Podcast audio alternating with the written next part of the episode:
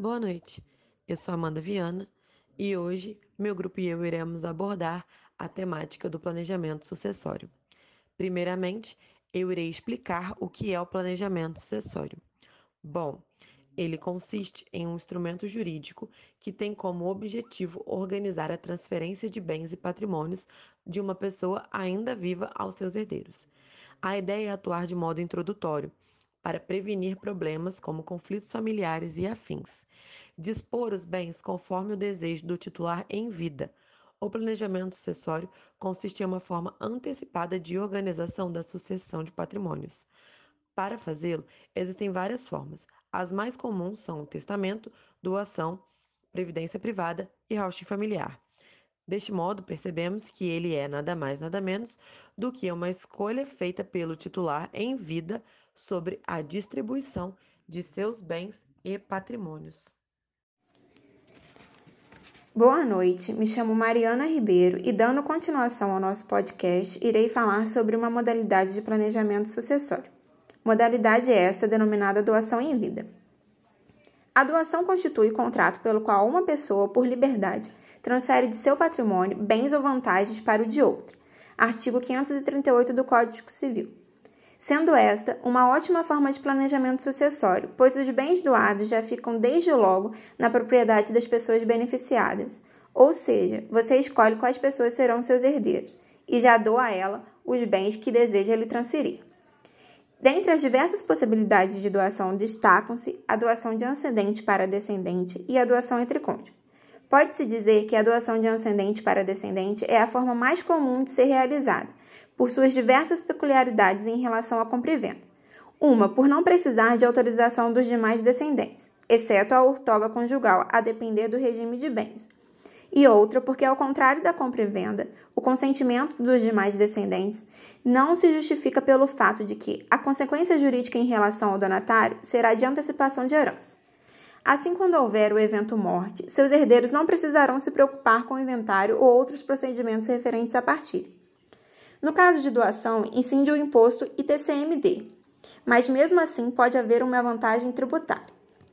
A doação em vida não mostra como pode ser vantajoso planejar sua sucessão patrimonial, pois em muitos casos poderá ser uma ótima maneira de passar bens para seus herdeiros.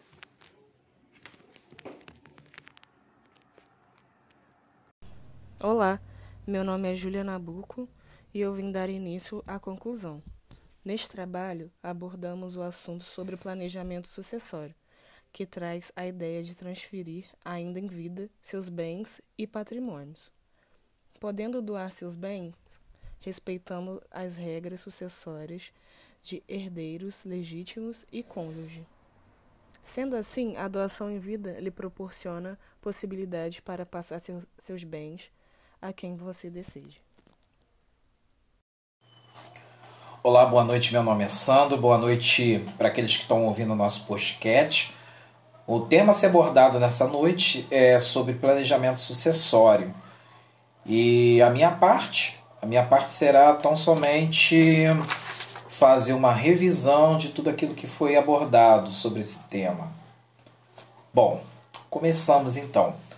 Ah, no meu ponto de vista, é, planejamento sucessório é você cuidar dos bens antes de morrer. É, o objetivo é proteger os bens, dividindo-os em vida. O que, que a gente entende sobre isso? A pessoa é bem sucedida, ela tem bens valiosos e, e também responsabilidades. Então, em vida, o que, que, que, que o, o autor ele começa a fazer? Ele começa a pensar como vai ficar a sua empresa, como vai ficar a sua casa ou as suas casas, é, como exemplo de aluguel, né? para quem vai deixar, quem é a melhor pessoa. Então, isso engloba tudo dentro de um planejamento sucessório de bens. Né? E existe uma regra né? que nós que aquele que deseja fazer um, um planejamento é, sucessório que ele tem que respeitar, né? que, é, que são os herdeiros legítimos e necessários, e assim também como o casamento, que é nada mais é do que um, um sócio, né? principalmente os regimes de casamento que se globam parcial, regime parcial de bens ou regime de união estável, né? e sobre a resolução é, 175, né? que não é só homem casado com mulher, mas sim um, é, do mesmo sexo, enfim. Né? Então a gente tem que ter uma observância uh, nessas regras. Né? É, é bem verdade que a gente também tem mecanismos, né? ou seja, a gente tem ferramentas e medidas para aplicar dentro desse planejamento sucessório. E uma dessas ferramentas seria o Instituto de Doação. Né? a doação ela não pode ser livre.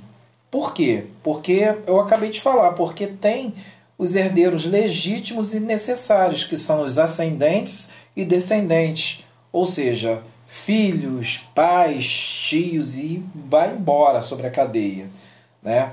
E a gente nesse instituto de doação, a gente precisa respeitar 50% da cota dos bens. Ou seja, de 100%, você só pode doar 50%. Mesmo assim, tem que ter uma observância ah, na reserva dos herdeiros necessários. Ou seja, desse 50% que me restou, é, eu só posso doar 25% porque 25% ele fica como reserva dos herdeiros necessários. Ah, o outro mecanismo é o Instituto uh, Hold Familiar. O que, seria esse Instituto Hold Familiar? É uma criação de um CNPJ onde eu vou e transfiro os bens que estão disponíveis na minha pessoa física para a pessoa jurídica. Por quê? Porque isso reduz a carga tributária e dificulta em averbações judiciais ou execução. O outro mecanismo também que teria seria o testamento. Né? O que mais conhecemos hoje é o testamento. Né? Que ele pode ser cerrado, como aqueles modelos de novela, de filme, que é oculto. A pessoa só fica sabendo pós-morte, ou seja, na hora. Chega aquele advogado, pega o testamento e lê. Né? A pessoa escolhe quem vai deixar, para quem vai deixar o bens. Vale ressaltar a regra que foi dita lá em cima, né? que a gente precisa respeitar 50% dos herdeiros legítimos e necessários. Então tem que ter também uma observância nesse tópico. Né? Uh, e tem o particular e tem o público.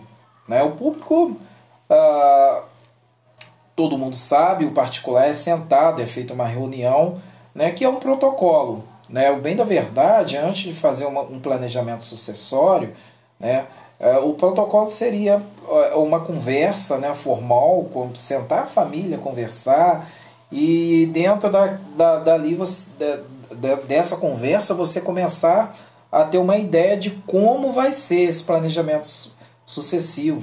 Né? Se vai ser por meio de doação, se vai ser por meio de um hold ou se vai ser por testamento particular. Né? Muita, muitas vezes a gente tem aquela pessoa que administra melhor, tem aquela que joga, né, uh, que deixa o dinheiro escorrer sobre, sobre as mãos, e tem aquele que, que administra. Então, é, dentro de uma conversa, você já vai saber o que, que vai ser melhor para o seu bem.